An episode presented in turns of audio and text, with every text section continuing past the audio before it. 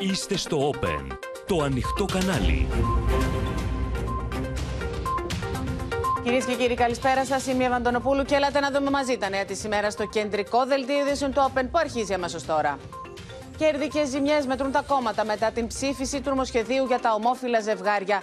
Χειροκρότημα για τον Μητσοτάκη στη Σύνοδο του Μονάχου γλέντισε μπαρ για τον Κασελάκη. Τα πειρά Σαμαρά και για τη στροφή της Νέας Δημοκρατίας προς το κέντρο. Ρογμές από τις 52 διαρροές. Τι απαντάει η κυβέρνηση. Ο Πολάκης απήχε από την ψηφοφορία, έβγαλαν τα μαχαίρια Ραγκούσης και Κασιμάτη που ψήφισε παρόν. Όχι χρυσοκοίδου αγρότες για διαμαρτυρία με τρακτέρ στο συλλαλητήριο στην Αθήνα. Το θάνατο του φυλακισμένου ηγέτη της αντιπολίτευσης Αλεξέη Ναβάλη ανακοίνωσαν οι ρωσικές αρχές θύελα διεθνών αντιδράσεων. Χάο στο νοσοκομείο Νασέρ της Γάζας μετά από στρατιωτική επιχείρηση του Ισραήλ, αντίπεινα της Χεσμολά.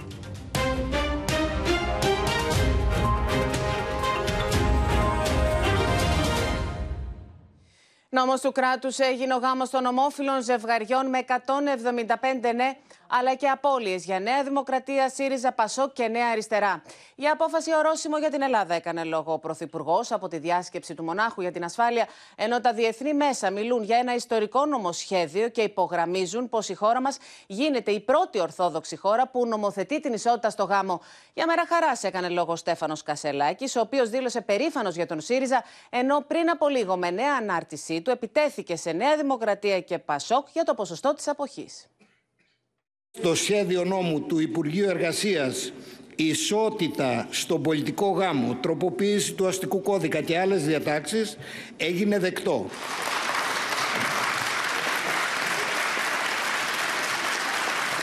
Με ένα παρατεταμένο χειροκρότημα και πολλά χαμόγελα αποτυπωμένα σε selfies γίνεται δεκτό το αποτέλεσμα της ψηφοφορίας.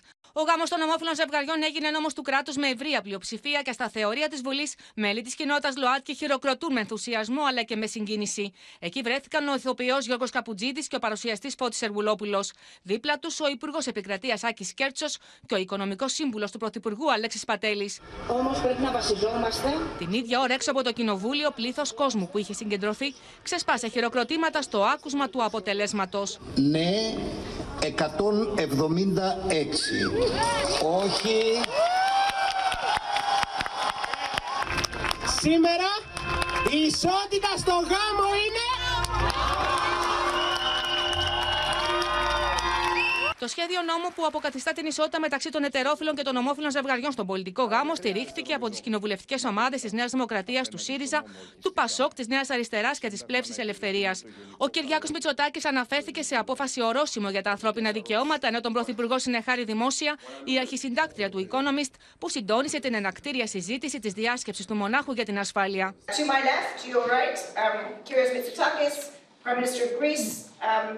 A man who has actually put Greece's uh, fiscal house in order, but perhaps more importantly, and I think this morning deserves a special round of applause, has just pushed through the legalization of same-sex marriage in Greece, which I have to say is an extraordinary step. So I...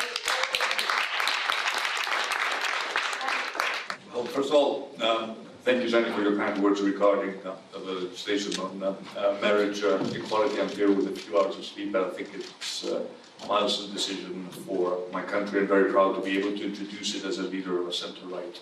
Now, uh... Επί της αρχής ψήφισαν 254 βουλευτές, από τους οποίους 175 είπαν ναι, 77 όχι και 2 δήλωσαν παρόν. Από τη Νέα Δημοκρατία ναι ψήφισαν 106 βουλευτές, 21 βουλευτές ψήφισαν κατά, ενώ υπήρχαν και 31 αποχές. Στον ΣΥΡΙΖΑ, Παύλος Πολάκης και Όθωνας Ηλιόπουλος επέλεξαν την αποχή, ενώ η Νίνα Κασιμάτη ψήφισε παρόν. Στο ΠΑΣΟΚ, οι 11 από τους 32 βουλευτές απήχαν από την ψηφοφορία, δηλαδή το 1 τρίτο της κοινοβουλευτικής ομάδας. Από τη Νέα Αριστερά απείχαν οι μειονοτικοί βουλευτές Χουσέιν Ζεϊμπέκ και Φερχάτ Οζγκιούρ. Καταψήφισαν Κομμουνιστικό Κόμμα, Σπαρτιάτες, Ελληνική Λύση και Νίκη. Το 32% των βουλευτών της Νέας Δημοκρατίας διάλεξε όχι στην ισότητα στον γάμο ή την αποχή. Το 34% των βουλευτών του Πασόκ διάλεξε όχι στην ισότητα στο γάμο ή την αποχή. Το προοδευτικό Πασόκ ξεπέρασε στη συντήρηση μέχρι και τη Νέα Δημοκρατία. Πριν από τη διεξαγωγή της ψηφοφορίας, διακομματικό χειροκρότημα προκάλεσε η κατάθεση ψυχής του Σπύρου Μπιμπίλα από το βήμα της Βουλής. Έκλεγα κρυφά, γιατί έπρεπε να κρύψω κάτι που ντρεπόμουν γι' αυτό, έτσι ένιωθα τότε και δεν μπορούσα να το πω ούτε στους γονείς μου. Αυτά τα κρυφά δάκρυα με οδηγούν σήμερα στα 68 μου χρόνια να αγωνίζομαι για να μην κλάψουν άλλα παιδιά στο μέλλον, για να είναι ευτυχισμένα, για να μην φοβούνται να πούν τι είναι, τι τους ελκύει, με ποιους θέλουν να ζήσουν. Επιτέλους, είμαστε όλοι άνθρωποι. Λίγες ώρες μετά την ψήφιση του νομοσχεδίου για τα ομόφυλα ζευγάρια, δημοσιεύτηκε σε εφημερίδα η πρώτη αγγελία γάμου ομόφυλου ζευγαριού. Ο Δημήτρη Ελευσινιώτη και ο Σταύρος Γαβριλιάδης θα παντρευτούν στη Νέα Σμύρνη. Έχουν τρία παιδιά. Χθες το ζευγάρι ήταν στα θεωρία της Βουλής και στη συνέχεια έδωσαν συνέντευξη στο Bloomberg. For many families, and especially mine, this law really solves all our problems. It honors freedom, equality, love, and our dignity, and ensures the rights of our children. Με μια εφόλη της ύλης επίθεσης στην κυβέρνηση, ο πρώην Πρωθυπουργός Αντώνης Σαμαράς άσκησε πολύ έντονη κριτική στο νομοσχέδιο για τα ομόφυλα ζευγάρια, για τα εθνικά θέματα, αλλά και για την πορεία της Νέας Δημοκρατίας συνολικά. Η κυβέρνηση απαντά ουδέν σχόλιο, με τον κυβερνητικό εκπρόσωπο να δηλώνει σήμερα στο Open πως η συνοχή της Νέας Δημοκρατίας δεν αμφισβητείται. Παράταξή μας τουλάχιστον δεν θα έπρεπε να το έχει φέρει προς ψήφιση. Ένα ηχηρό όχι, είπε ο Αντώνης Σαμαρά στο σχέδιο νόμου για τα ομόφυλα ζευγάρια, διαφωνώντας με την επιχειρηματολογία της κυβέρνησης για την παροχή του δικαιώματος στον πολιτικό γάμο και προειδοποιώντας ότι ανοίγει κερκόπορτα για την υποβοηθούμενη αναπαραγωγή. Ο πρώην Πρωθυπουργός μάλιστα αποκήρυξε τον χαρακτηρισμό του ακραίου τόσο για τον ίδιο όσο και για εκείνους που διαφωνούν με το νομοσχέδιο. Και εγώ δεν θα ψηφίσω λοιπόν το νομοσχέδιο, ακραίος κι εγώ που έστειλα σιδηροδέσμια τη Χρυσή Αυγή στη δικαιοσύνη και μπήκαν όλοι φυλακοί. Όταν τότε διάφοροι μη λέμε ονόματα και κεντρώοι και αριστεροί με παρότρινε να μην το κάνω. Στη σφαίρα του όχι κινήθηκαν εκτός από τον Αντώνη Σαμαρά και 20 ακόμα βουλευτές της Νέας Δημοκρατίας, με τον κυβερνητικό εκπρόσωπο να μην δέχεται τις αιτιάσεις περί ομάδας μέσα στη Νέα Δημοκρατία. Αυτοί ψήφισαν όχι, θεωρείτε ότι είναι μια ομάδα στη Νέα Δημοκρατία. Μία περίπτωση. Κατά παράδοση παράταξής μας, δεν υπάρχει ψήφος ε, με κομματική πειθαρχία σε ζητήματα δικαιωμάτων. Εξέφρασαν την άποψή τους δια της ψήφους, δια της ψήφου τους. Προφανώς δεν υπάρχει κάποιο θέμα. Το δρόμο της αποχή πήραν εκτός από τον Υπουργό Επικρατείας Μάκη Βορύδη, ο Υφυπουργός Αγροτικής Ανάπτυξης Σταύρος Κελέτσης, ο Υφυπουργός Δικαιοσύνης Γιάννης Μπούγας και η Υφυπουργός Οικογένειας Μάρια Κεφάλα. Υπήρξαν ωστόσο και βουλευτές που άλλαξαν στάση και παρά τους αρχικούς τους προβληματισμούς τελικά ψήφισαν θετικά. Ο Γιάννης Κεφαλογιάννης, ο Κώστας Κατσαφάδος, ο Δημήτρης Μαρκόπουλος, ο Θανάσης Μπούρας, ο Κώστας Κυρανάκης, ο Στράτος Σιμόπουλο συμπλήρωσαν τον κατάλογο των θετικών γαλάζιων ψήφων. Τι έχει συμβεί; Ο Αντώνης Σαμαράς δεν περιόρισε την κριτική του στο σχέδιο νόμου, αλλά επεκτάθηκε και σε θέματα εξωτερικής πολιτικής, όπως και στην απόφαση της κυβέρνησης να στραφεί προς το κέντρο, προειδοποιώντας ότι χάνει τον ιδεολογικό της προσανατολισμό. Κύριε της κυβέρνησης, δεν κάνετε έτσι στροφή στο κέντρο. Δεν είναι κέντρο η ανατροπή της οικογένειας. Δεν είναι κέντρο η κατάργηση της μάνας και του πατέρα. Αυτά όλα δεν έχουν καμία σχέση με όσα πιστεύει η συντριπτική πλειοψηφία του ελληνικού λαού. Η κυβέρνηση απέφυγε οποιοδήποτε σχόλιο για την ομιλία του πρώην Πρωθυπουργού, με τον Κυριάκο Μητσοτάκη να λέει χθες στη Βουλή ότι κάθε βουλευτής έχει την άποψή του. Στην αιχμή δε ότι ασκήθηκε bullying στους γαλάζιους υπουργούς για να ψηφίσουν το νομοσχέδιο, απάντησε ο κυβερνητικός εκπρόσωπος μέσω του Open. Περισσότερο ακούστηκαν οι αντίθετες απόψεις και επειδή το έζησα, φύγαμε από εκεί πολύ πιο ενωμένοι, ακόμα, ακόμα και με, τις, με όσα υπόθηκαν από αυτούς που διαφωνούσαν, από ότι όταν πήγαμε για αυτό το θέμα.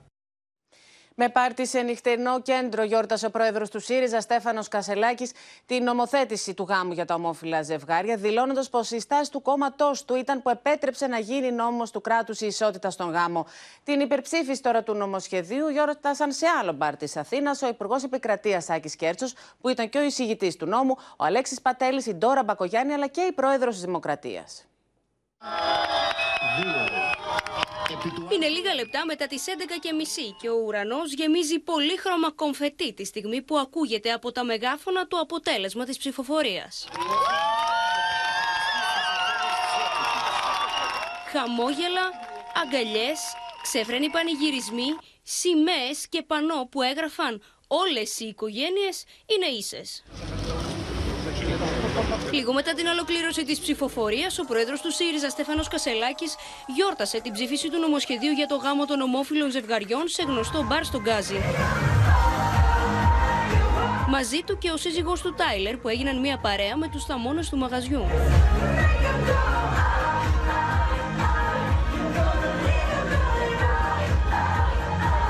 Βίντεο που κάνουν το γύρο του διαδικτύου δείχνουν τον πρόεδρο του ΣΥΡΙΖΑ να μην μπορεί να κρύψει τη χαρά του, χορεύοντας μέχρι και τις πρώτες πρωινές ώρες αγκαλιά με τον σύντροφό του. Από εδώ και πέρα προχωράμε σύγχρονη κοινωνία, σύγχρονη Ελλάδα. Be proud of yourselves.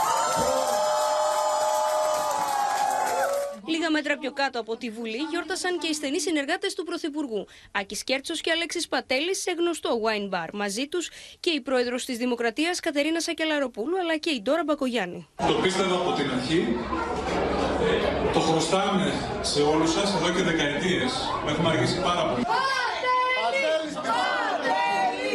Ακόμα και εμείς, κάθε φορά που ακούγαμε τις δικές σας ιστορίες, πραγματικά μας δίνετε δύναμη. Ξέρω ότι δεν το πιστεύετε, αλλά αυτή είναι η πραγματικότητα. Στο ίδιο τραπέζι, περιτριγυρισμένοι από πολίτες, ήταν και ο παρουσιαστής Φώτης Εργουλόπουλος αλλά και ο ηθοποιός Γιώργος Καπουτζίδη, οι οποίοι είχαν μιλήσει ανοιχτά από την πρώτη στιγμή για τον σεξουαλικό τους προσανατολισμό. Θέλω να πω ένα μεγάλο ευχαριστώ σε όλες τις οικογένειες που εκτέθηκαν τον τελευταίο καιρό, που ακούσανε τα χείριστα, που τους χρησιμοποίησαν για να μπορέσουν να βγάλουν ανθρώπους στην τηλεόραση που μας, μας νομίζανε για, για εξωγήινους, ας πούμε. Αλλά αυτό που θέλω να πω είναι ότι ακόμα και εξωγήινοι να είμαστε, ήρθαμε ειρηνικά. Είμαι πολύ χαρούμενος για όλους μας. Πάμε λοιπόν Σοφία Φασουλάκη για να δούμε Σοφία πώς αποτιμούν ε, στο κυβερνητικό στρατόπεδο την υπερψήφιση του νομοσχεδίου αλλά και τον αριθμό των βουλευτών που τελικά δεν ψήφισαν. Κοίταξε, Εύα, στην κυβέρνηση δεν τρέφουν αυταπάτες. Ε, οι αριθμοί μίλησαν. Ε, το σχέδιο νόμου πέρασε με τα δύο τρίτα των γαλάζιων ψήφων. 106 ήταν οι γαλάζιοι βουλευτές που ψήφισαν θετικά.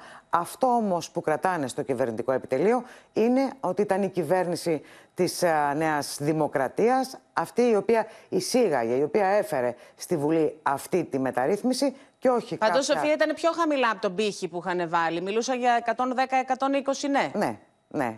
Το ιδανικό σενάριο, λέγαμε όλες αυτές τις μέρες, Εύα, ότι θα ήταν ένας αριθμός γύρω στους 120 βουλευτές. Ε, άλλοτε ανέβαινε, άλλοτε έπεφτε. Ε, το πιο απεσιόδοξο σενάριο ήταν γύρω στους 110. Τελικά η αριθμητική έφτασε στο 106, στον αριθμό 106. Παρ' όλα αυτά όμως, όπως σου λέω, αυτό που κρατούν είναι ότι μια κεντροδεξιά κυβέρνηση έφερε αυτή την μεταρρύθμιση στη Βουλή, η οποία τελικά πέρασε με τις ψήφους του Πασόκ, ε, του ΣΥΡΙΖΑ, της Νέας Αριστεράς, της Πλεύσης Ελευθερίας.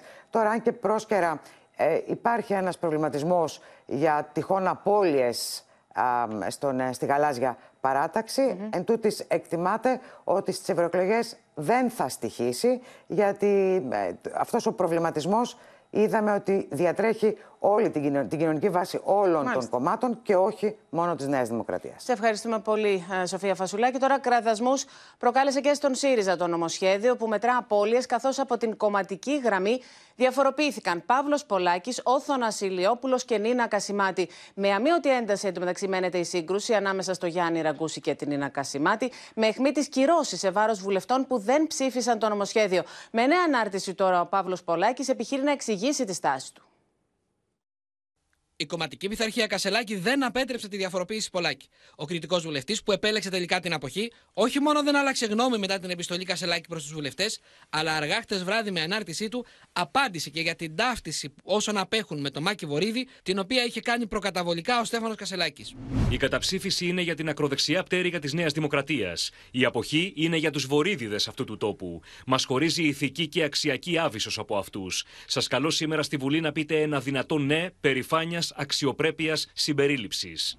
Επειδή διαβλέπω μια τάση να μπουν στο ίδιο σακί όσοι δεν ψήφισαν το σχέδιο νόμου, θα ήθελα να διαχωρίσω τη θέση μου από τα όσα ακραία ομοφοβικά ακούστηκαν από τους ακροδεξιούς τρισκόληπτου μέσα και έξω από τη Βουλή. Εγώ ούτε είχα, ούτε έχω, ούτε θα έχω ποτέ στο μέλλον σχέση με το σκοταδισμό και ούτε περιμένω ψήφους από αυτόν τον χώρο.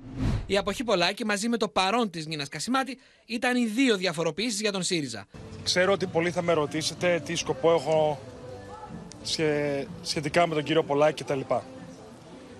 Θέλω να ξέρετε ότι αυτό το νομοσχέδιο, όσον αφορά στο πολιτικό κομμάτι του, Χωρίς τον ΣΥΡΙΖΑ δεν θα περνούσε. Χωρίς το ΠΑΣΟΚ θα περνούσε. Όλοι περιμένουν την απάντηση Κασελάκη, ενώ σήμερα ο Παύλος Πολάκης έδωσε κανονικά το παρόν στην εκδήλωση του ΣΥΡΙΖΑ για τα πανεπιστήμια στη Βουλή. Θα υπάρξει μια συζήτηση εσωτερική για να δούμε ποιος ήταν ο λόγος και με ποιο τρόπο θα μπορέσει αυτό να προχωρήσει στο επόμενο βήμα. Ο κριτικός βουλευτής διατηρεί ανοιχτό μέτωπο και με τον Άδωνη Γεωργιάδη, ο οποίος τον ηρωνεύτηκε για ανάρτηση που έκανε πριν από την ψηφοφορία και τον εμφάνιζε να έχει ολοκληρώσει επέμβαση ασθενούς στο χειρουργείο. Ο φιλαλήθης Παύλος Πολάκης προσπάθησε στην αρχή να κοροϊδέψει τον αρχηγό του και το Πανελλήνιο, πως δήθεν δεν ήρθε στη χθεσινή ψηφοφορία λόγω έκτακτου χειρουργείου. Ανέβασε όμως φωτό που αποκάλυπταν το ψεύδος, καθώς είχαν άλλη ημερομηνία. Διάβασε βρε πανίβλακα τη δήλωση που έκανα πριν λίγο. Την ώρα που μίλησε για μένα το αφεντικό σου ήμουν στην κλινική και ασχολιόμουν με αυτόν τον άρρωστο. Έκανα την ανάρτηση για να δείξω πως εγώ έχω δουλειά, εσείς δεν έχετε. Το νομοσχέδιο προκάλεσε και μια σφοδρή σύγκρουση ανάμεσα στο Γιάννη Ραγκούση και την Νίνα Κασιμάτη. Το μέλος της κυβέρνησης Λουκά Παπαδήμου που παρακαθόταν με τους ακροδεξιούς Βορύδη, Άδωνη, Καρατζαφέρη έχει πολύ ελεύθερο χρόνο μετά από τις τελευταίες εκλογές αλλά και την εσωκομματική ήττα του για να πυροδοτεί συστηματικά την εσωστρέφεια στο κόμμα μας. Από διαρροή στα μέσα μαζικής ενημέρωσης πληροφορηθήκαμε πως θέλει να ξέρει προκαταβολικά τι κυρώσεις θα επιβάλλει ο πρόεδρος Στέφανος Κασελάκης στους βουλευτές που τυχόν καταψηφίσουν σήμερα. Αν εκλεγεί ποτέ βουλευτής, θα τον ειδοποιήσουμε. Με χωρίζει ηθική και αξιακή άβυσος από τους τελικούς βορύδιδε. Κατά τα λοιπά, αποτελεί καταστατική υποχρέωση του Προέδρου και των γραμματέων του κόμματος να προασπίσουν από τέτοιες αήθη συμπεριφορές την ελεύθερη δημοκρατική λειτουργία των οργάνων και συνακόλουθα των μελών του κόμματος. Χρησιμοποίησα ακριβώς τα λόγια του κ. Κασελάκη. Όσοι θα απήχαν είναι βορύδιδε και εμείς δεν μπορούμε να έχουμε καμία ηθική και αξιακή σχέση με βορύδιδε. Λοιπόν, και όπως είδατε, οι αναταράξεις στον ΣΥΡΙΖΑ είναι πολύ έντονες. Βλέπουμε τον Χρήστο Τσιγουρή. Και τώρα μένει να φανεί ποιες θα είναι οι κυρώσεις για όσους δεν ψήφισαν, όσους αγνόησαν την κομματική γραμμή που είχε επιβάλει ο Στέφανος Κασελάκης, ξεκινώντας από τον Παύλο Πολάκη και αν θα χάσει τελικά τη θέση του υπερσυντονιστή. Νομίζω ότι αυτό είναι το αναμενόμενο. Θέλω να θυμίσω, Εύα, ότι έχει προηγηθεί μια φορτισμένη συζήτηση σε πολιτική γραμματεία. Αν θυμάσαι, είναι η αρχή αυτής της ε, ιστορίας ανάμεσα στον κύριο Πολάκη και τον κύριο Κασελάκη. Τότε ο κύριος Κασελάκης είπε ότι ε, τα δικαιώματα τα υπερασπιζόμαστε και στα ορεινά και στα παιδινά. Ακολούθησε η προειδοποίηση στην πολιτική γραμματεία και βεβαίως η προσωπική επιστολή σε κάθε βουλευτή, όπου έγινε μια ε, προκαταβολική ταύτιση με τη στάση του Μάκη Βορύδη για όποιον απέχει. Ακούσαμε τον κύριο Κασελάκη να μιλά για, για χάσμα και ψυχική άβυσο. Νομίζω ότι είναι δεδομένο πως ο κύριος, ο κύριος ε, Πολάκης δεν θα είναι ο συντονιστής των τομεαρχών του ΣΥΡΙΖΑ για το επόμενο διάστημα και αυτό θα πρέπει να είναι, είναι ένα ε, λογικό συμπέρασμα, μια λογική εκτίμηση. Όμως, αν με ρωτάς για διαγραφές, δεν θα έβαζε κανείς πάρα πολλές πιθανότητες σε αυτό το ενδεχόμενο, γιατί ε, είμαστε, για δύο κυρίως λόγους. Πρώτον, γιατί δεδομένων των ιδιωτήτων και των συσχετισμών στο εσωτερικό του ΣΥΡΙΖΑ. Μάλιστα, μία εβδομάδα πριν από ένα συνέδριο, ε, αυτό είναι ένα αρκετά, μια αρκετά ναι, περίπλοκη τώρα, επιλογή. Δηλαδή, από εκεί και πέρα. Χρήστο, για να καταλάβουμε, να μείνουμε λίγο στο θέμα Πολάκη. Ναι. Για να καταλάβουμε, ο Παύλος Πολάκης θα καθαιρεθεί από τη θέση του υπερσυντονιστή των τομεαρχών. Θα το δεχτεί όμως ο κριτικός βουλευτής; Νομίζω ότι Πώς θα αντιδράσει, δηλαδή; Νομίζω ότι αυτή θα είναι η επιλογή της ηγεσίας. Ε, εξάλλου, ε, έως τώρα από τη θέση αυτή η η παρουσία του κυρίου Πολάκη δεν ήταν και πάρα πολύ μεγάλη υπό την έννοια ότι ε, περισσότερη δουλειά είχε κάνει στον ναι. τομέα του, της ε, διαφάνειας. Ωστόσο, νομίζω ότι δεν μπορεί να συνεχίσει από ναι. τη θέση αυτή και ενδεχομένως αυτή να είναι η οδός τη απεμπλοκής. Μοιάζει βέβαια να θυμίσουμε. Οδός απεμπλοκής. Ναι, να θυμίσουμε, Χρήστο, ότι ήταν ο βασικός, αν όχι ο βασικότερος, υποστηρικτής του Στέφανου Πολάκη, του Στέφανου Κασελάκη για την ε, κούρσα της Προεδρίας. Αναμφίβολα, ο Παύλος Πολάκης και ο Νίκος Παπάς ήταν δύο από τους πυλώνες πάνω στους οποίους βασίστηκε η εκλογική επικράτηση στις εσωκομματικές εκλογές του Στέφανου Κασελάκη. Τώρα, ε, νομίζω ότι πρέπει να ξεκαθαρίσουμε, να ξεχωρίσουμε την περίπτωση του κυρίου Ηλιόπουλου. Μιλήσαμε για δύο, στο βίντεο μιλήσαμε για δύο διαφοροποιήσεις, καθώς ο κύριος Ηλιόπουλος είναι στις ΗΠΑ με, με μία δήλωσή του λίγο νωρίτερα, σε συνέχεια των εξηγήσεων που έδωσε, υποστήριξε ότι σε προσωπικό κόλλημα της τελευταίας στιγμής ε, δεν μπόρεσε να ε, μετέχει στην ψηφοφορία και χαιρετίζει την απόφαση της Βουλής των Ελλήνων ως βήμα προόδου σε μια ανοιχτή και ανθρώπινη κοινωνία. Βέβαια, νομίζω κλείνοντας, Εύα, ότι δεν πρέπει να μας ξεφύγει ότι ο κύριος Κασελάκης τόσο χτες βράδυ, όσο και σήμερα, έχει κάνει δύο αναφορές στο Πασόκ. Είναι προφανές ότι την ώρα που κορυφώνεται η συζήτηση για την κεντροαριστερά και το ποιος μπορεί να σταθεί απέναντι στον Κυριάκο Μητσοτάκη, ο κύριος Κασελάκης σπέβδει να απευθυνθεί στη δεξαμενή των προοδευτικών ψηφοφόρων, επισημένοντας ότι το Πασόκ είχε τις μεγαλύτερες απώλειες σε αυτή την ψηφοφορία. Ευχαριστούμε πολύ, Χριστό Τσιγουρή. Τώρα με διθυράμπους για την Ελλάδα και την κυβέρνηση, τα διεθνή μέσα μιλούν για μια ιστορική ψηφοφορία και τονίζουν πω η πατρίδα μα είναι η πρώτη ορθόδοξη χώρα στην Ευρώπη που νομοθετεί την ισότητα στο γάμο. begin with some breaking news, which has just come in that uh, Greece has become the first Christian Orthodox majority country to legalize same sex marriage. Um, so that means that same sex couples will now also be legally allowed to adopt children. Uh, after today's vote. Greece has legalized same sex marriage, making it the first Orthodox Christian country to do so. Το ένα μετά το άλλο, τα μεγάλα διεθνή δίκτυα του κόσμου μετέδωσαν ταυτόχρονα την είδηση για την υπερψήφιση του νομοσχεδίου για τα ομόφυλα ζευγάρια, κάνοντα λόγο για απόφαση ορόσημο. It's very significant in terms of being the first Orthodox majority country, as you say, Rich, and also the first country in Southeast Europe, uh, a, a region that is surrounded by countries that have not legalized same sex marriage. The majority of the 15 EU members uh, which do allow it are grouped in the west and north of the European Union, so Greece would become an exception to that. Για έναν πετυχημένο ελιγμό Μητσοτάκη κάνει λόγο το Bloomberg την ώρα που η αντιπολίτευση, όπω λέει, βρίσκεται σε βαθιά κρίση.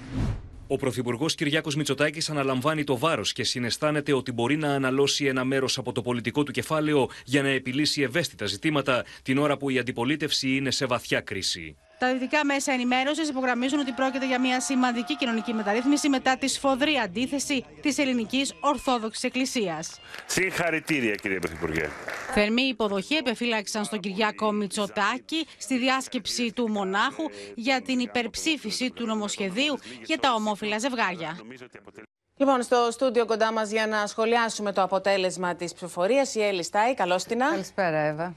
Λοιπόν, τώρα τα κόμματα και φυσικά κυβέρνηση και αντιπολίτευση μετρούν κέρδη και ζημιές. Να ξεκινήσουμε από το κυβερνόν, από τη Νέα Δημοκρατία. Ναι, και να μην πάμε στις uh, ζημιές που μπορεί να είναι απώλεια ψηφοφόρων στις ευρωεκλογές. αυτό είναι κάτι το οποίο μένει να το δούμε. Να δούμε πώς διαμορφώνεται το σκηνικό στα πολιτικά κόμματα, γιατί έχει πολύ μεγάλη σημασία. Καταρχήν, αυτή είναι μια μεταρρύθμιση που πέρασε πολύ σημαντική κοινωνική μεταρρύθμιση. Την πιστώνεται ο ίδιος ο Πρωθυπουργός προσωπικά ε, και την πιστώνεται και το σύνολο της Βουλής. Γιατί χωρίς τη συμβολή των άλλων κομμάτων η, η Νέα Δημοκρατία δεν μπορούσε να περάσει αυτή τη μεταρρύθμιση. Ο ίδιος ο κ. Μητσοτάκης δεν μπορούσε να την περάσει. Πράγμα που μας κάνει να πούμε ότι η συνένεση στα μεγάλα ζητήματα είναι απαραίτητη χωρίς μαμού και χωρίς κόγξες. Ε, τώρα σε ό,τι αφορά τα κέρδη και τις ζημιές τους, η Νέα Δημοκρατία ε, οι 50 οι οποίοι καταψήφισαν ή απήχαν είναι μεγάλος αριθμός.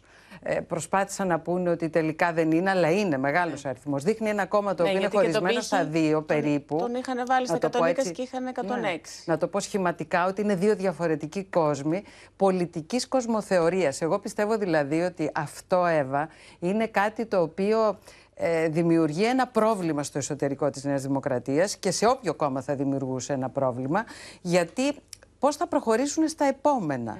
Πρέπει ένα μεγάλο κόμμα, ένα κυβερνών κόμμα, να έχει τη δυνατότητα αυτές τις μεγάλες μεταρρυθμίσεις να τις υποστηρίζει και μόνο του, να μπορεί να το κάνει αυτό. Ε, και αυτό θα δώσει στην επόμενη μέρα της Νέας Δημοκρατίας την ανάγκη να γίνουν εξυγχρονιστικές ε, αναδιαμορφώσεις σε επίπεδο προσώπων, Καταρχήν, να δούμε δηλαδή ποια είναι τα πρόσωπα που χρησιμοποιούνται και για ποιο λόγο χρησιμοποιούνται, γιατί αν δεν έχουν συγκλήσεις σε μείζωνα θέματα τα οποία είναι ιδεολογικά κατά τη δικιά μου γνώμη. Γιατί εάν α, έχεις μια διαφορά πάνω σε ένα τέτοιο θέμα τόσο ακραία όσο υπήρξε μέσα στη Νέα Δημοκρατία, είναι διαφορετική ιδεολογία. Δεν είναι ένας πολυσυλλεκτισμός που συγκλίνει, είναι ένας πολυσυλλεκτισμός που αποκλίνει και αυτό πρέπει να το δούνε. Σημειώνουμε ότι αυτή τη διαφορά την εξέφρασε και ένας πρώην Πρωθυπουργός. Δεν ήταν απλώς διαφορά στην καταμέτρηση των ψήφων, ήταν και μια διαφορά που είχε και μια εκπροσώπηση από ένα πρώην Πρωθυπουργό, τον κύριο Σαμαρά. Πάντως, για να πάμε και στο Πασόκ, Έλλη, και εκεί είχαμε το 1 τρίτο των βουλευτών να μην συμφωνεί. Νομίζω ότι το Πασόκ ίσως είναι πιο ιτημένο κόμμα από τη Νέα Δημοκρατία και θα σου πω γιατί το λέω αυτό.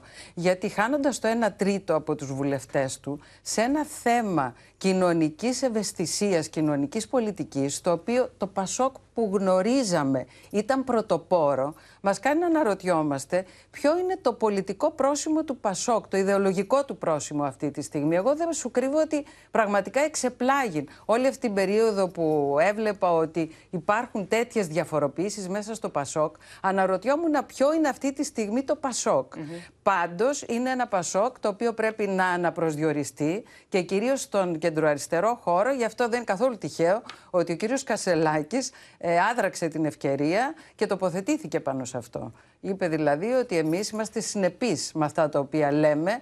Το Πασόκ να κάτσει να ψαχτεί. Ναι. Και μιας και λες, Έλλη, για τον Στέφανο Κασελάκη, να δούμε λίγο τι γίνεται στον uh, ΣΥΡΙΖΑ. Με τον Στέφανο Κασελάκη να υπερθεματίζει πάνω σε αυτό που είπες στην αρχή της τοποθέτησής του. Δηλαδή, πως χωρίς τον ΣΥΡΙΖΑ δεν θα περνούσε αυτός ο νόμος. Κοίταξε να δεις, δίκιο έχεις αυτό. Χωρίς το ΣΥΡΙΖΑ εννοεί και την uh, Νέα Αριστερά και προφανώς και το, την πλεύση ελευθερίας. Χωρίς το ΣΥΡΙΖΑ που υπήρχε κάποτε. Εννοείται ότι έχει δίκιο σε αυτό ο κύριος ε, Κασελάκης και ο ΣΥΡΙΖΑ έχει ένα τελείως διαφορετικό θέμα. Ο ΣΥΡΙΖΑ, αυτός που υπάρχει αυτή τη στιγμή, δεν έχει ζήτημα ιδεολογικό σε ένα μείζον κοινωνικό θέμα. Ήταν απόλυτα καθαρός. Εντάξει, το θέμα του κυρίου Πολάκη είναι μεμονωμένο. Έχει ένα θέμα Πολάκη. Και έχει και ένα θέμα Κασελάκη, Εύα. Γιατί αυτή τη στιγμή το πρόβλημα είναι πώς θα φερθεί ο κύριος Κασελάκης στον Πολάκη, αν θα είναι αυτός που δεν υπήρξε ο Αλέξης Τσίπρας ο οποίος θα έλεγε απελθέτω απεμού ο Πολάκης, mm. μένει να το δούμε. Και επίσης υπάρχει και το θέμα Κασελάκη μέσα σε αυτό το κόμμα που υπάρχει τώρα του ΣΥΡΙΖΑ, ε, γιατί ε, δεν αποδέχονται τον πρόεδρο όλοι και ο πρόεδρος δεν αποδέχεται το κόμμα. Επίσης εκεί πρέπει να γίνει ο επαναπροσδιορισμός και να δούμε πώς θα πάνε ναι. τα κόμματα στις ευρωεκλογές και κυρίως στις επόμενες εθνικές. Έτσι και εκεί θα είναι το επόμενο crash test, αλλά το προηγούμενο crash test θα είναι ο νόμος για τα πανεπιστήμια, οπότε και εκεί θα έχουμε πολλά να πούμε για το θέμα της συνένεσης. Ναι. Ακριβώς. Λοιπόν, Έλλη σε ευχαριστούμε πολύ. Πάμε τώρα κυρίες και κύριοι να αλλάξουμε θέμα και να πάμε στο μέτωπο των αγροτικών κινητοποιήσεων. Ανυποχώρητη στα μπλόκα, τις δυναμικές κινητοποιήσεις με αποκορύφωμα την πορεία με τρακτέρ στην Αθήνα την Τρίτη είναι οι αγρότες. Το μήνυμα της κυβέρνησης πως είναι κόκκινη γραμμή η είσοδος των τρακτέρ στο κέντρο της πόλης προκαλεί πολύ έντονη δυσαρέσκεια στους αγρότες, οι οποίοι επιμένουν στην απόφασή τους. Εάν δεν μας αφήσουν ειρηνικά, θα πάμε με το ζόρι στην Αθήνα. Οι αγρότες ζεσταίνουν τις μηχανές των τρακτέρ και προετοιμάζονται για το Παναγροτικό Συλλαλητήριο στην Αθήνα την ερχόμενη Τρίτη. Ο Υπουργός Προστασίας του Πολίτη Μιχάλης Χρυσοχοίδης ξεκαθάρισε σε συνάντησή του με εκπροσώπους των αγροτών στη Θεσσαλονίκη ότι δεν πρόκειται να επιτραπεί η είσοδος των τρακτέρ στην Αθήνα. Παρά την αρνητική απάντηση που έλαβαν από τον Υπουργό Προστασίας του Πολίτη, αποφασισμένοι να κατέβουμε τα τρακτέρ στην Αθήνα, δηλώνουν οι αγρότες των μπλόκων, ακόμη και αν συναντήσουν φραγμούς στη διαδρομή τους. Θα υλοποιήσουμε την απόφαση που πήραμε χθες στην Νίκαια, την απόφαση των μπλόκων μας. Την Τρίτη θα ξεκινήσουμε με τρακτέρ, με λεωφορεία και με αυτοκίνητα. Είναι αδιανόητο η Ελλάδα, που είναι μια ευρωπαϊκή χώρα, ενώ σε όλες τις χώρες τη πρωτεύουσα των κρατών έχουν μπει συνάδελφοι αγρότες μέσα, εμείς να αντιμετωπίσουμε καταστολή ή δυνάμεις ε, που θα στείλει το ελληνικό κράτος. Εάν δεν μας αφήσουν ειρηνικά θα πάμε με το ζόρι στην Αθήνα. Την ίδια ώρα σε όλη τη χώρα οι αγρότες κλιμακώνουν τις κινητοποιήσεις με αποκλεισμούς δρόμων και τελωνίων. Στην Αγιά Λάρισας τα τρακτέρ κατέκλυσαν την κεντρική πλατεία. Θα υπάρχει λαοθάλωση στην Αθήνα. Στο Μεσοχώρι Τρικάλων οι αγρότες έκλεισαν δρόμους. Η ώρα είναι 12 και μισή. Αγρότες στο μεγαλοχώρι με τα τρακτέρ τους αποκλείουν τον κόμβο λίγο έξω από τα τρίκαλα. Συμβολικά και σήμερα θα κλείσουμε για μία ώρα τον κόμβο τρικάλων μεγαλοχωρίου. Μιλώντας στο όπεν, ο κυβερνητικός εκπρόσωπος διαμήνυσε ότι ο νόμος είναι πάνω από όλους. Εμείς θεωρούμε ότι θα εκτονωθεί η κατάσταση. Δεν θέλουμε να συγκρουστούμε ειδικά με καμία επαγγελματική ομάδα. Πάντοτε ο νόμος είναι πάνω από όλους και από όλα. Η χειρή ήταν και η κινητοποίηση των αγροτών στο τελωνίο των κήπων στον Εύρο. Μετά την απόφαση που έλαβε το συντονιστικό στην Νίκαια, οι αγρότες του Νοτιού Εύρου μαζεύουν εδώ στο τελωνίο των κήπων ακόμα περισσότερα τρακτέρ. Πειρά κατά της κυβέρνησης εξαπέλυσε μετά τη συνάντηση που είχε με τους αγρότες Ηρακλείου Κρήτης ο πρόεδρος του Πασόκ. Πιστεύουμε ότι τα προβλήματα είναι πολλά και δεν μπορούν να αντιμετωπίζονται από την κυβέρνηση μόνο με μέτρα που στόχο έχουν να γυρίσουν τα τρακτέρ πίσω. Εμείς θέλουμε ένα στρατηγικό σχέδιο Από σήμερα μέχρι και την Τρίτη που θα πραγματοποιηθεί το συλλαλητήριο στην Αθήνα, οι αγρότες θα κλείνουν για περισσότερες ώρες εθνικές οδούς και θα αποκλίνουν λιμάνια και τελωνία. Λοιπόν, το είδαμε και στο ρεπορτάζ. Οι αγρότες είναι ανυποχώρητοι. Πάμε να συνδεθούμε με τα βασικά μπλόκα. Βλέπουμε την Αναστασία Αργυριάδου στα Μουδανιά. Βλέπουμε τον Άρη Κουτσιούκη, ο οποίος βρίσκεται στην Καρδίτσα. Τον Τάσο Παλαιστίδη στο τελωνίο των Κήπων. Και τη Μίνα Καραμίτρου για το μήνυμα από την Κατεχάκη, που έχει προκαλέσει πολύ έντονη δυσαρέσκεια στους αγρότες. Και Αναστασία, ξεκινούμε από εσένα και εκεί πολύ δυναμικές οι κινητοποιήσεις των αγροτών της Βορείου Ελλάδος. Εύα, οι αγρότες της Χαλκιδικής δίνουν το σύνθημα για κλιμάκωση των κινητοποιήσεων. Και στο μπλόκο της κυβέρνησης το να κατέβουν στην Αθήνα με τρακτέρ, απαντούν με επαόριστο κλείσιμο της Εθνικής Οδού. Εδώ, στον κόβο των α, Μουδανιώνων που είμαστε τώρα, είναι κλειστή η Εθνική Οδός και από αύριο το πρωί θα κλείσει επαόριστο. Τουλάχιστον για το Σαββατοκύριακο. Τη Δευτέρα δεν πάνε εξετάσουν στη στάση τους. Όπως λένε, θέλουν να διαδηλώσουν ειρηνικά και δεν τους το επιτρέπουν αν συναντήσουν οποιοδήποτε φραγμό, αυτοί θα αντισταθούν και ρίχνουν ευθύνη για το ενδεχόμενο να συμβούν επεισόδια Μάλιστα. στον Πρωθυπουργό. Πάντως- Οι αγρότες από την κεντρική Μακεδονία, Εύα, είναι μάλιστα διατεθειμένοι να φορτώσουν τα τρακτέρ τους σε φορτηγά για Αναστασία. να κάνουν απόβαση στο Σύνταγμα. Λοιπόν, είναι η πρώτη φορά που ακούμε αγρότες να κλείνουν επαόριστον έναν δρόμο. Πάμε και στον Άρη Κουτσιούκη, μια εθνική οδό δηλαδή, όχι έναν ε, δρόμο έτσι απλά, για να δούμε τι ετοιμάζουν και οι αγρότες της Θεσσαλίας, Άρη. Εύα και εδώ οι αγρότες στη Θεσσαλία συνεχίζουν τις δράσεις τους. Πριν από λίγο απέκλεισαν τον αυτοκινητόδρομο Ε65 έξω από την ε, Καρδίτσα. Την ίδια ώρα οργανώνουν την κάθοδο των τρακτέρ στην Αθήνα την Τρίτη. Ξεκαθαρίζουν ότι δεν κάνουν βήμα πίσω παρά την αρχική αρνητική στάση του Υπουργείου Προστασίας του Πολίτη για τα τρακτέρ. Και εδώ μας λένε ότι είναι αποφασισμένοι να υλοποιήσουν αυτό που αποφάσισαν χθες στην ε, Νίκαια, στην Πανελλαδική Σύσκεψη. Ειρηνικό συλλαλητήριο, λένε στην πλατεία Συντάγματος και με τρακτέρ. Μάλιστα δεν έχουν διάθεση, λένε, να δημιουργήσουν προβλήματα. Καλούν την κυβέρνηση να το ξανασκεφτεί και περιμένουν την απάντηση. Πάμε και στο τελωνίο κήπων που είναι κλειστό ο Τάσο Παλαιστίδη αυτή την ώρα. Ποιες είναι λοιπόν οι δράσεις που σχεδιάζουν εκεί οι αγρότες; Εδώ, Εύα, πριν λίγο έκλεισε το τελωνίο των κήπων. Μέχρι και τις 9 θα παραμείνει κλειστό. Ωστόσο, οι αγρότες του Εύρου φαίνεται ότι είναι προβληματισμένοι με την απόφαση του Υπουργού Προστασίας του Πολίτη Μιχάλη Χρυσοχοίδη και ήδη από αύριο θα ξεκινήσουν συσκέψεις για να οργανώσουν ε, πώς θα κινηθούν από εδώ και στο εξής. Μπορεί να δούμε δηλαδή πολύ ωρούς αποκλεισμούς στο τελωνίο των κήπων, τα τρακτέρ να φτάνουν στο αεροδρόμιο, ακόμα και στο λιμάνι της Αλεξανδρούπολης. Ενώ όπως οι ίδιοι τονίζουν, εάν τελικά δεν τους επιτραπεί η κάθοδος των συναδέρφων τους με τα τρακτέρ στην πλατεία του Συντάγματος, τότε και οι ίδιοι από αύριο θα αποφασίσουν εάν με τα δικά τους τρακτέρ θα ξεκινήσουν για την Αθήνα, για την πλατεία Συντάγματος. Το ίδιο βεβαίως συμβαίνει και στο νομό της Ροδόπης, όπου και εκεί οι αγρότες είναι αποφασισμένοι να φτάσουν στην Αθήνα. Λοιπόν, ε, Μίνα Καραμίτρου, ακούμε από όλα τα μπλόκα, από όλους τους συναδέλφους, πως οι αγρότες είναι αποφασισμένοι να έρθουν στην Αθήνα με τα τρακτέρ τους. Τι θα κάνει δηλαδή το Υπουργείο Προστασίας του Πολίτη και η κυβέρνηση, Είναι μια συνολική απόφαση αυτή, θα τους εμποδίσει; Θα πάμε δηλαδή σε τόσο ισχυρό brand affair. Το Σαββατοκύριακο, Εύα, θα γίνουν ε, οι πρώτες μεγάλες συσκέψεις στην Κατεχάκη και θα βάλουν ε, κάτω όλα τα επιχειρησιακά σχέδια για το τι ακριβώς θα πρέπει να κάνουν. Θέλω να σας πω ότι το κομβικό, από ό,τι μας έλεγαν πηγές της Κατεχάκη, είναι η λέξη μαζικά. Δηλαδή, δεν θα επιτραπεί μαζικά να έρθουν τρακτέρ και να μπουν μέσα στην πόλη της Αθήνας. Τώρα, ε, τα σχέδια και τα σενάρια, μάλλον τα οποία θα εξετάσουν, θα είναι πολλά. Αυτό στο οποίο ε, νομίζω ότι θα είναι αρνητική θα είναι στο να μπουν μαζικά τα τρακτέρ όλα που θα έρθουν στην Αθήνα. Θα εξεταστούν όμως και άλλα σενάρια. Δηλαδή, τι θα γίνει στην περίπτωση που έρθουν με τρακτέρ, με έναν Πάντως, αριθμό Μίνα, τρακτέρ. θυμόμαστε όλοι από το ρεπορτάζ του Open τις προηγούμενες ημέρες πως μαζικά μπήκαν τα τρακτέρ στο Βερολίνο και την πύλη του Βραδεμβούργου. Ήταν οι πρώτοι αγρότες που διαμαρτυρήθηκαν. Μαζικά μπήκαν τα τρακτέρ στο Παρίσι, στη Γαλλία, στο κέντρο της πόλης. Μαζικά μπήκαν και στο κέντρο της Βαρκελόνης και σε άλλες πόλεις ευρωπαϊκές. Εκεί δεν είδαμε απαγόρευση και εκτεταμένα επεισόδια. Ναι, ε, πράγματι έτσι έγινε στην Ευρώπη. Εδώ όμως φαίνεται ότι μαζικά τρακτέρ, ξαναλέω τη λέξη, μαζικά τρακτέρ στο κέντρο της Αθήνας δεν θα δούμε. Υπάρχει βέβαια και το εναλλακτικό σενάριο και αυτό είναι μια συζήτηση. Δεν θα που δούμε, ανοίξει λέει από και το αύριο. Υπουργείο Προστασίας του Πολίτη. Δεν θα το ακούσουμε όμως από την πλευρά τους. Λένε όλοι οι αγρότες με μια Ναι. φωνή. Γι' αυτό σας λέω ότι θα εξεταστούν και άλλα σενάρια. Δηλαδή, τι θα γίνει στην περίπτωση που τελικά δεχτούν οι αγρότες να μπουν κάνοντας πορεία και με ένα ή δύο γεωργικά μηχανήματα. Θα εξεταστεί και αυτό το σενάριο. Ναι. Αν δηλαδή μπορεί να γίνει και αν πρέπει να επιτραπεί ή όχι. Είναι κάτι πάντως σίγουρα το οποίο θα εξεταστεί μέσα στο Σαββατοκύριακο. Πάντως, καταλαβαίνουμε ότι υπάρχει ε, το ενδεχόμενο να τους εμποδίσουν τους αγρότες να έρθουν και τελικά να κλείσουν τις εθνικές οδούς. Βεβαίως, είναι πολύ Και να πάμε σε περαιτέρω όξυνση και πράγμα που δεν θέλει κανένας. Προφανώς. Ούτε οι αγρότες, ούτε η κυβέρνηση. Λοιπόν, μένει να δούμε τι θα γίνει. Είναι συσκέψεις ε, συνεχεί μέσα στο Σαββατοκύριακο και περιμένουμε την ε, κλιμάκωση την ερχόμενη Τρίτη. Σε ευχαριστούμε πολύ, Μίνα Καραμίτρου.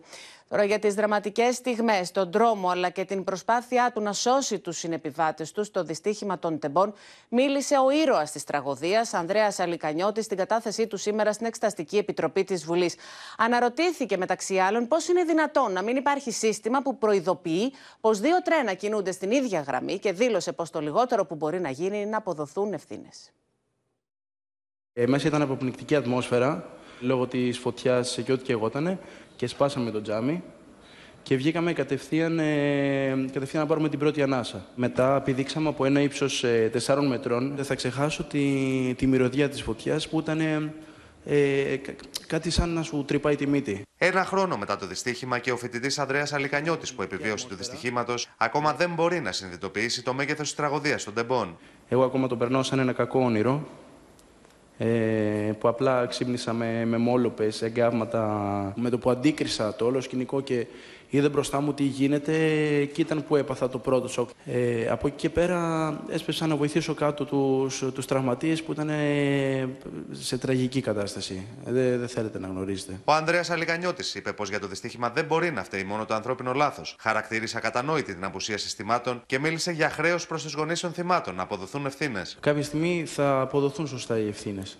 Το οφείλουμε και σε όλους τους γονείς που στείλαν το παιδί τους να σπουδάσει το οτιδήποτε και πήραν πίσω στάχτη ή σακούλα. Εφόσον έχουμε την ασφάλεια Α και Ω, ε, πραγματικά δεν μπορώ να καταλάβω πω δεν υπάρχει μια δικλίδα ασφάλειας για το οτιδήποτε. Κάποιο σύστημα να ανοιχνεύει ότι δύο τρένα έρχονται στην ίδια, στην ίδια ράγα. Κατά την εξέταση, η ερώτηση του Βασίλη Κόκαλη για μια τούρτα γενεθλίων σε σχήμα τρένου που είχε ανεβάσει στα social media ο μάρτυρας, έγινε η αφορμή η πλειοψηφία να εξαπολύσει επίθεση στον εισηγητή του ΣΥΡΙΖΑ. Πολλοί δυστυχώς δεν πήραν.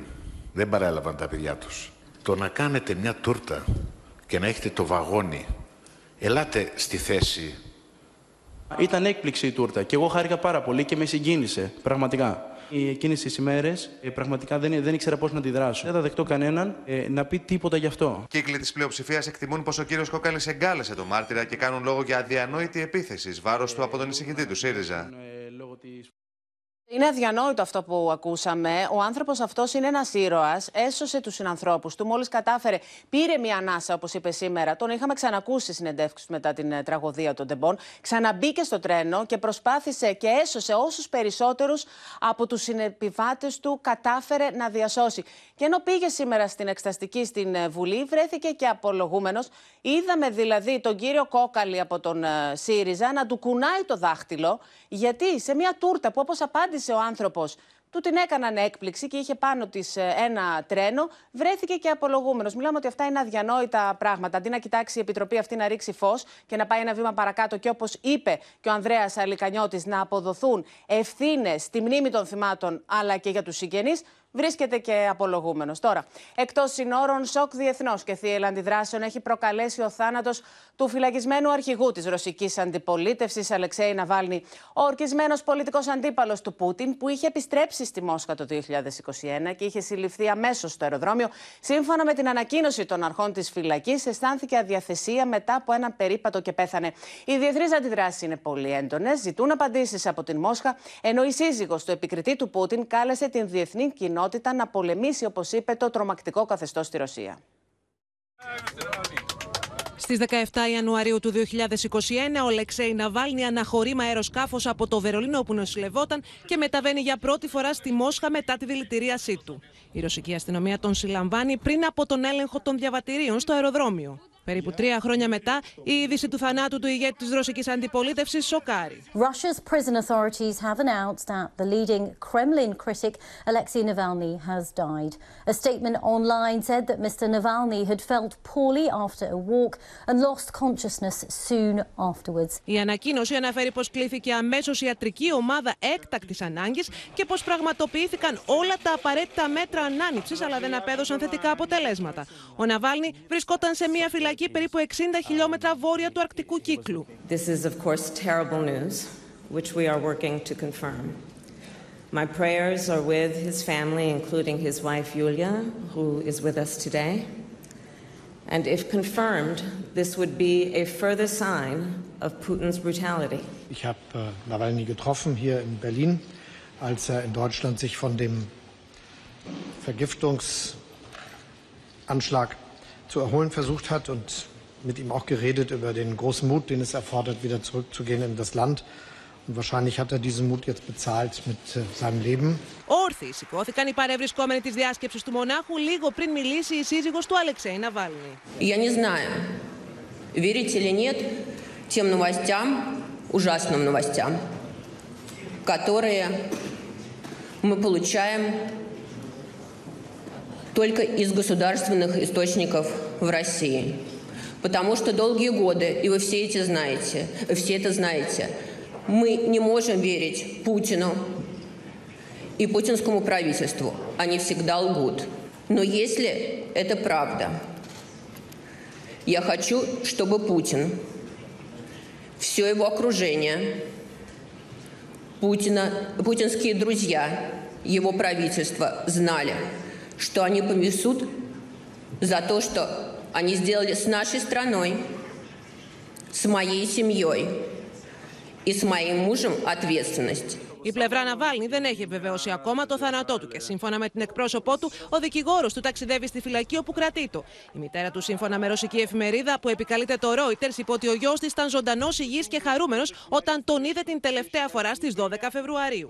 Given that he was in jail and given that that particular prison is so remote, so far up in the north, it's obviously very difficult to ascertain what exactly happened to Mr. Navalny. We know that the conditions under which he was uh, he was held are uh, pretty uh, um, tough, and he had complained about them repeatedly. Και αυτή είναι η τελευταία εμφάνιση του Αλεξέη Ναβάλνη. Ιδιαίτερη αναφορά στην αντίσταση του Ναβάλνη έκανε στο δικό του μήνυμα ο Πρωθυπουργό Κυριάκος Μητσοτάκης.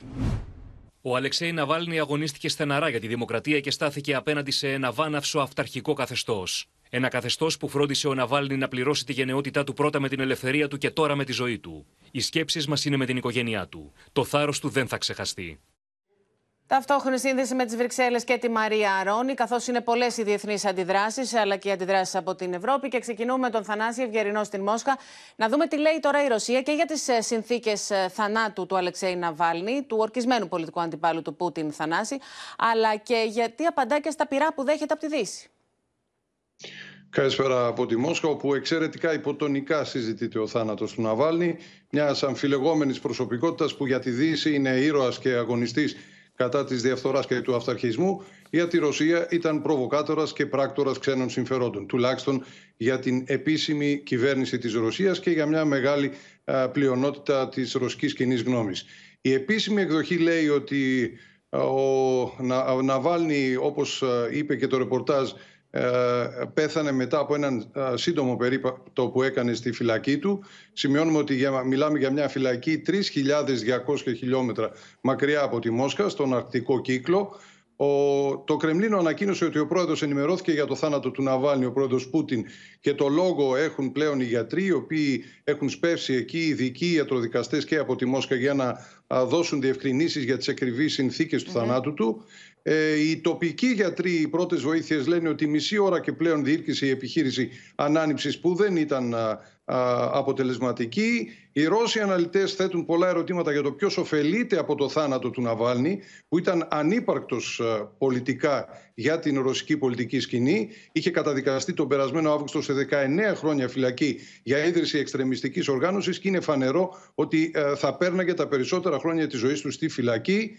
Ε, υπάρχουν ανακοινώσεις νέες του Κρεμλίνου. Ο Δημήτρη Πεσκόφ, ο εκπρόσωπος είπε ότι είναι αχαλήνωτη και ανεπίτρεπτη η συντονισμένη κριτική των δυτικών χωρίς ακόμη να υπάρχουν σαφείς ιατροδικαστικές απαντήσεις για το τι προκάλεσε το θάνατό του. Υπάρχει μια ανεπίσημη εκδοχή που κυκλοφορεί στα ρωσικά μέσα ενημέρωσης ότι πρόκειτο για θρόμβοεμβολή, υπήρξε δηλαδή κάποια θρόμβωση. Υπάρχουν οι σχολιαστές που πρόσκυνται στον Ναβάλνη, οι οποίοι ότι κάτι τέτοιο δεν μπορεί να εκτιμηθεί χωρίς να υπάρξει νεκροτομή, οπότε πρέπει να την αναμείνουμε. Υπάρχουν και νέες δηλώσεις της Μαρία Ζαχάροβα, της εκπροσώπου του Ρωσικού Υπουργείου Εξωτερικών, η οποία υπογραμμίζει το γεγονός ότι είναι εξαιρετικά συντονισμένες οι αντιδράσεις των Δυτικών και έτσι αποδεικνύεται ε, τίνος στα συμφέροντα εξυπηρετούσε το ο Ναβάλνη και το ίδρυμα που είχε δημιουργήσει για την καταπολέμηση της διαφθοράς. Λοιπόν, πάμε να δούμε, Μαρία Ρόνη, και τα μηνύματα της ε, Ευρώπης. Τι λένε, διότι δεν συμφωνούν με την πλευρά της ε, Ρωσίας και ζητούν απαντήσεις για τις συνθήκες θανάτου του.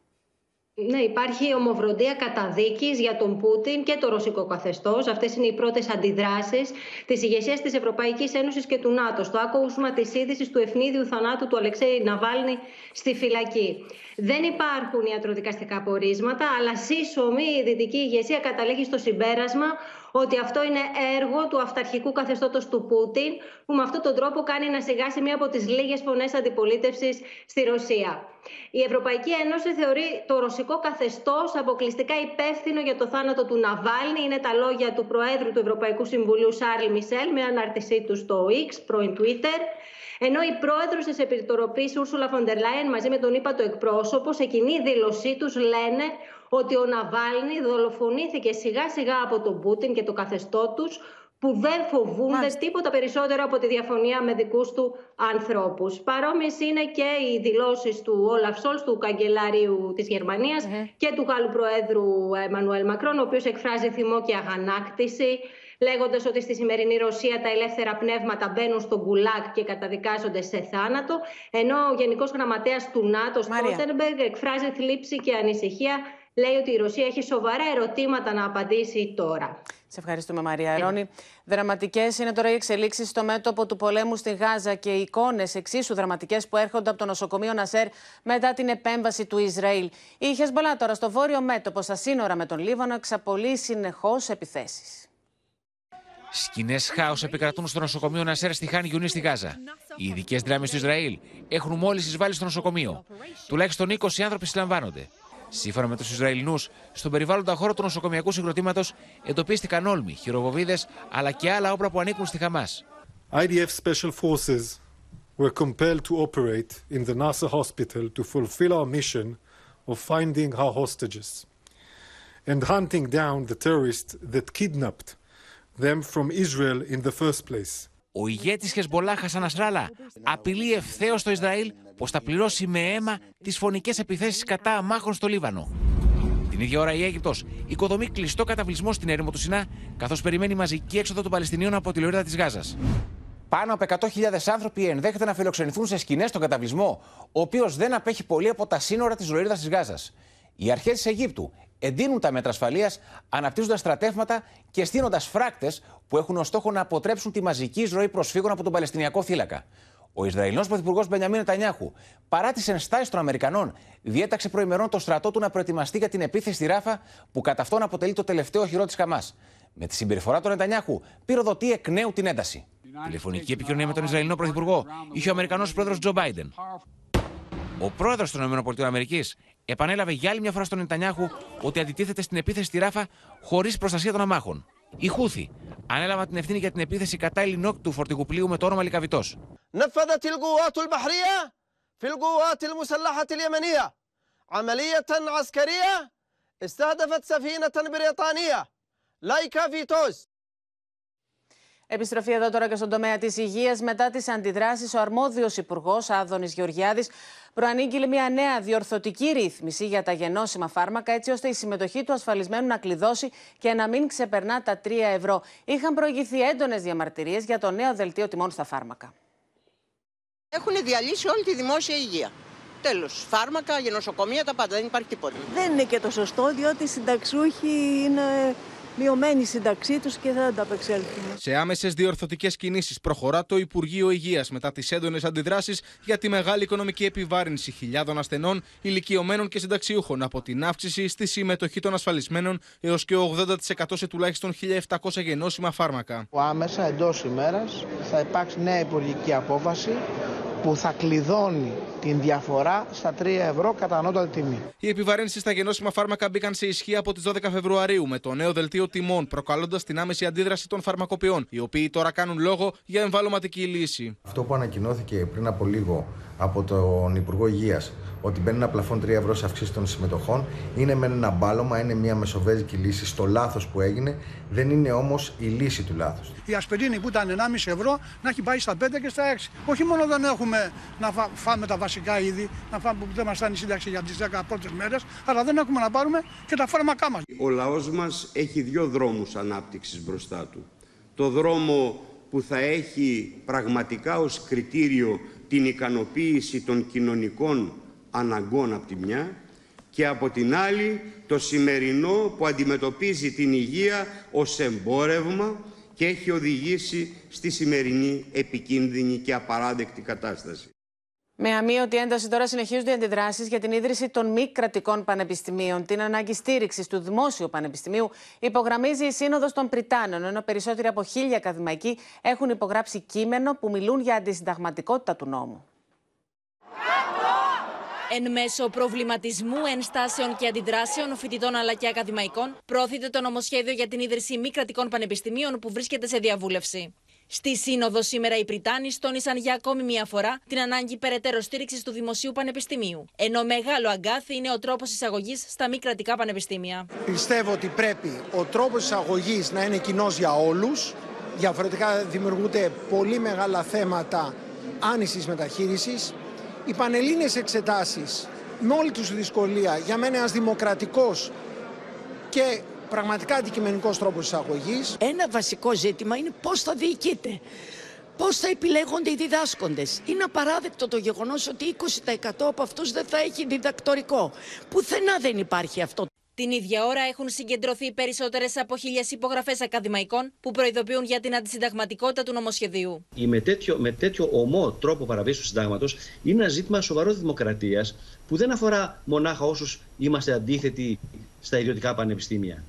Αφορά κάθε Έλληνα πολίτη. Δρυμία κριτική στην κυβέρνηση για το νέο νομοσχέδιο άσκησε ο πρόεδρος του ΣΥΡΙΖΑ Στέφανος Κασελάκης σε χαιρετισμό που απευθύνε σε εκδήλωση του κόμματος στη Βουλή με τη συμμετοχή φορέων της παιδείας. Η δεξιά στη χώρα μας είναι αξιοθρύνητη και αφαρμόζει παντού θατσερικές πολιτικές. Δεσμευόμαστε σύντομα να ανακοινώσουμε μια πρόταση για την εισαγωγή στα πανεπιστήμια, τον διπλασιασμό του αριθμού καθηγητών σε βάθος τριετίας ώστε να είμαστε κοντά στον ευρωπαϊκό μέσο όρο ως προς την αναλογία καθηγητών προς φοιτητές. Τον διπλασιασμό της χρηματοδότησης από τον κρατικό προϋπολογισμό. Επισόδια σημειώθηκαν στη Θεσσαλονίκη χθες το βράδυ, όταν ομάδα ατόμων από το κάμπους του Αριστοτελείου Πανεπιστημίου εκτόξευσε φωτοβολίδες, πέτρες και αντικείμενα προς αστυνομικούς, οι οποίοι απάντησαν με χρήση χημικών και χειροβοβίδων πρώτου λάμψης. Έξω από τα δικαστήρια Θεσσαλονίκης, σήμερα έγινε συγκέντρωση προς υποστήριξη των 7 συλληφθέντων κατά τη διάρκεια των επεισοδίων χθες το μεσημέρι, μετά το τέλος της πορείας, σε βάρος των οποίων ασκήθηκε ποινική δίωξη σε βαθμό πλημελήματος. Στο σημείο αυτό το δελτίο μας ολοκληρώνεται. Μείνετε συντονισμένοι στο Open. Αμέσως μετά ακολουθεί η ξένη σειρά υπόσχεση από όλους εμάς να έχετε ένα πολύ όμορφο βράδυ. Καληνύχτα σας και καλό Σαββατοκύριακο.